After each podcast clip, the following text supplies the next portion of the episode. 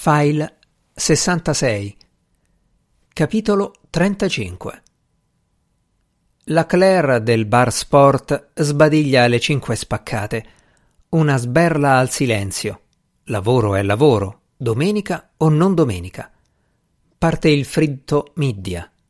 Poi la messa alla radio della Clementina che risponde e canta, canta che si strozza per arrivare alle note più alte scrosciano gli sciacquoni e suonano le campane.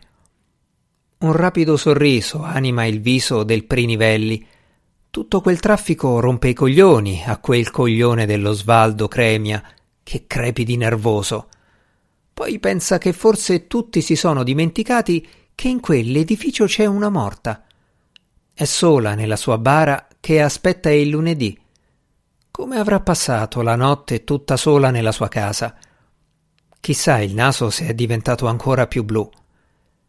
Il cassa da morto ha detto che passerà in mattinata a chiuderla. Sono quasi le nove. L'Augusto sente uno sbattere di sportelli. E pam! E pam! Viene dalla cucina. È la tripolina. Chissà cosa sta facendo. L'Augusto si alza e si avvia, ma piano piano.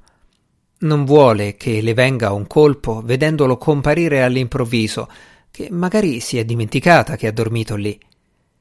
Invece la Tripolina lo guarda, saluta e dice che sta cercando la moca per fare il caffè. Era qui fino a ieri. E adesso dov'è? L'Augusto le dice: Ma no, la moca è bruciata. L'ha buttata via lui mesi prima. Non si ricorda? E adesso come facciamo a fare il caffè? Ma suona il telefono.